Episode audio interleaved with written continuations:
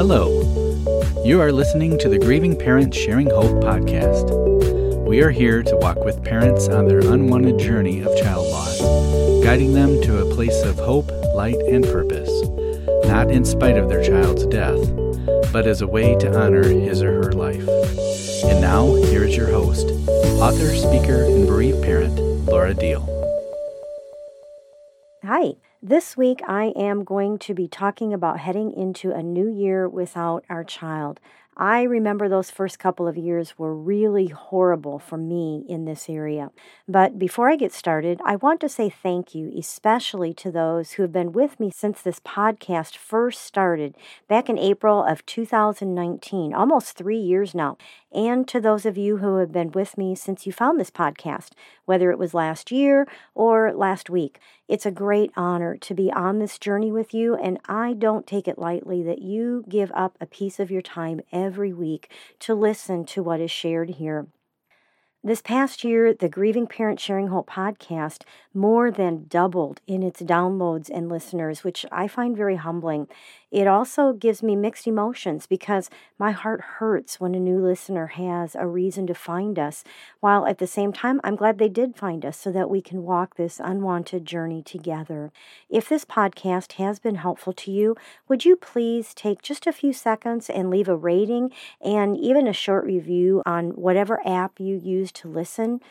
Most people like to know what others think about something like a podcast before taking time to listen for themselves. So, your feedback is really important. Plus, when I read those reviews, it is an encouragement to me also.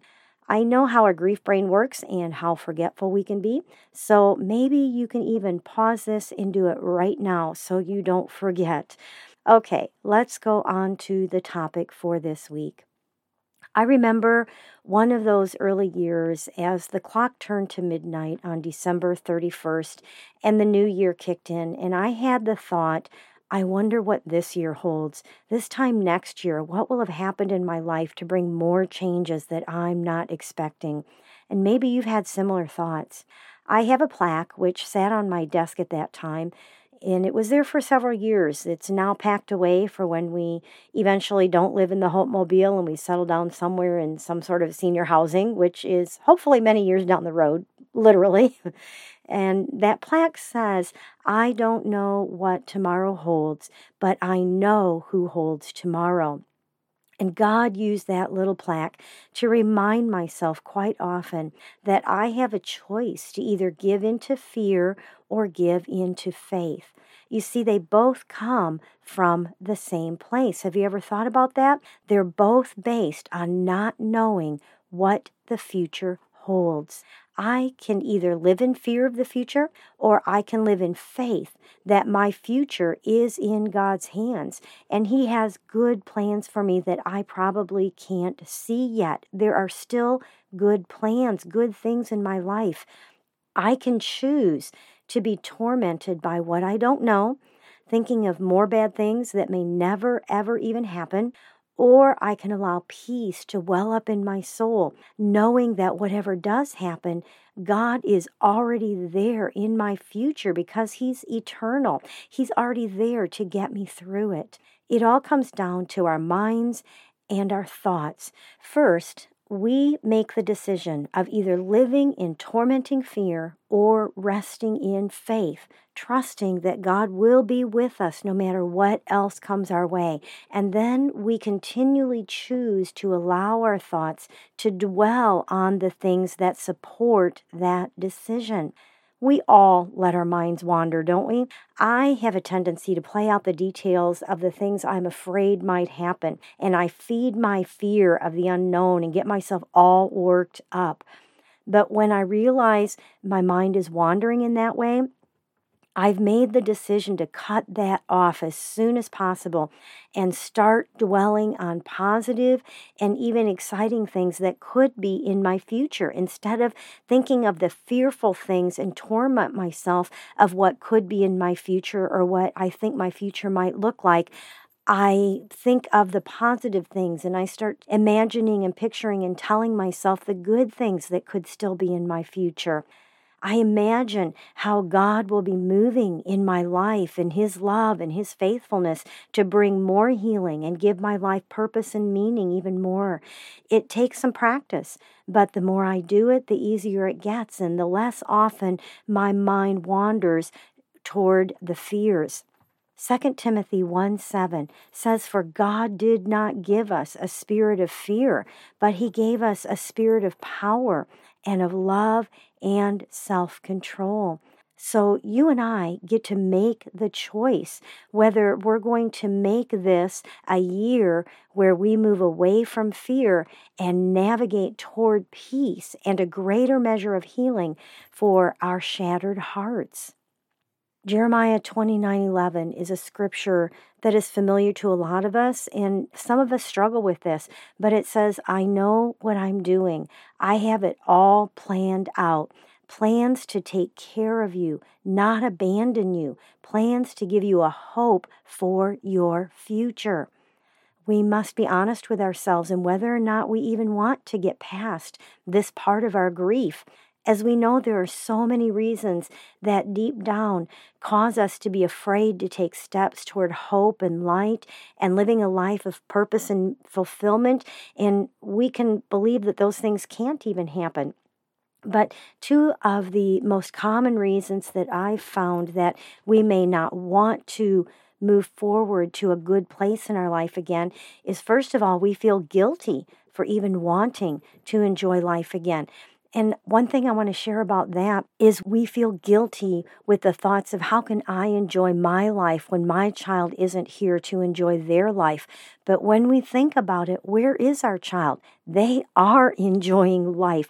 They are probably having a, well, I know they are. They're having a more perfect, wonderful, glorious life than we are. We can kind of think this way in that our child could be like, oh my goodness, how could I be enjoying myself so much up here in heaven when my mom or my dad or my family is still down there in that crappy old earth? right? So some of it is our perspective quite often. So, feeling guilty for even wanting to enjoy life again when our child isn't here to enjoy life with us or thinking about what they're missing out on, it just really, when we think that through, it really isn't a valid reason.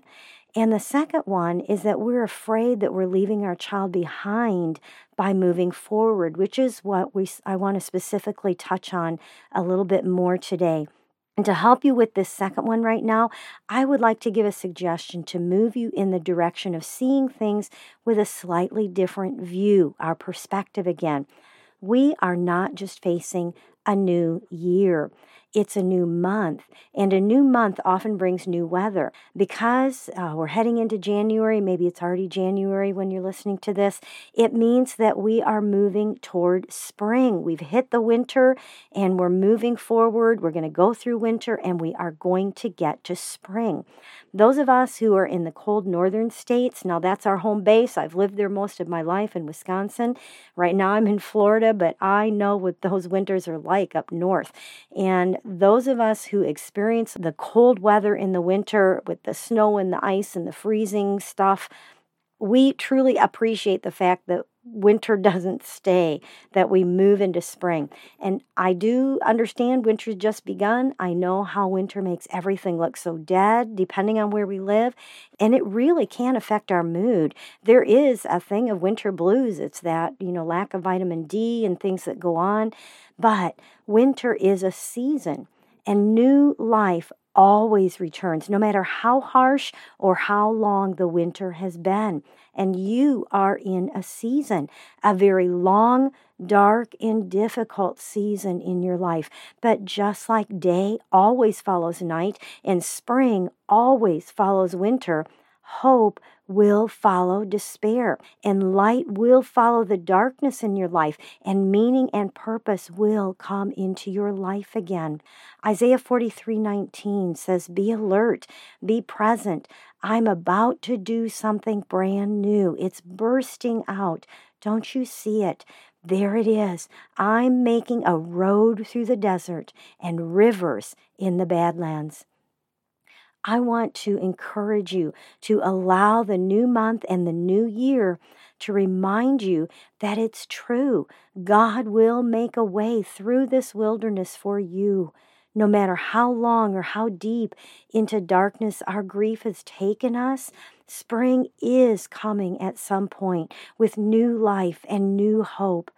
Right now, you may not want a new life without your child, and that's okay if that's where you are. Just allow yourself to think of the possibility that maybe someday, maybe even before this year of 2022 is over, you will be able to see that it is possible. If nothing else, remind yourself that God has made everything new for your child. And you will have that same thing happen when you join him or her. On December 31st of 2012, it was a rough day for me. It was only 10 weeks after Becca died, and I was terrified at the thought of turning the calendar and entering a new year, knowing that Becca wasn't going to be coming with me. It felt like another door slamming closed on her that I wasn't ready for. And that phrase, I was going to say that stupid phrase, Happy New Year, just did not apply at all. Do you want to know something the Holy Spirit showed me that was good about being in a new year? It does not have to mean that we are getting further away from our children, leaving them behind. A new year means you and I are that much closer to seeing our children again. It's been several years for me now, and things are a lot better when the calendar flips to start another year without my daughter Becca. And because of that, please allow me to pray for you right now. Father, I come to you on behalf of all of us who are either soon to be in a new year or we're already in it, depending on when they're listening. Either way, it can bring so much pain and sorrow with it. And God, I ask that you give each of us an extra measure of grace and help us to give grace to ourselves as well. May we be overcome with peace, even within our deep pain. Help us grasp in a greater way that we are not getting further away from our children, but every day and every year gets us closer to seeing and being with them again. In this new year, may we continue to hand you the shattered pieces of our heart. And Lord, may we watch in amazement as you put them back together, not as if we've never been broken, but in a place of wholeness within our brokenness. Lord, cover us with your love and let us see a hope in our future, not just our future in heaven with our child, but while we're still here on this earth, as we learn to live in a way that honors you and honors the life of our child. And I pray these things in the precious name of Jesus, who gave our children life and give us life and came so that we could be together forever. I pray these things in the name of Jesus. Amen. I hope that was helpful to you. I personally, I, I felt a little energized myself by reminding me of those things. This past week, Dave and I sat down to look at the coming year specifically concerning GPS Hope. And there are some things I'm pretty excited about that will be coming in 2022, including having my eighth book come out in April. It's a daily reading for bereaved parents, and as a matter of fact, today's episode was pulled from the first three days of January in this book that will be coming out. If you want to know when the book becomes available, it's called Reflections of Hope. And uh, there's going to be some pretty nice bonuses for anyone who pre orders it when the time gets closer. Or uh, maybe you want to be sure to find out about where and when we're going to have at least two other getaway weekend retreats happening this summer.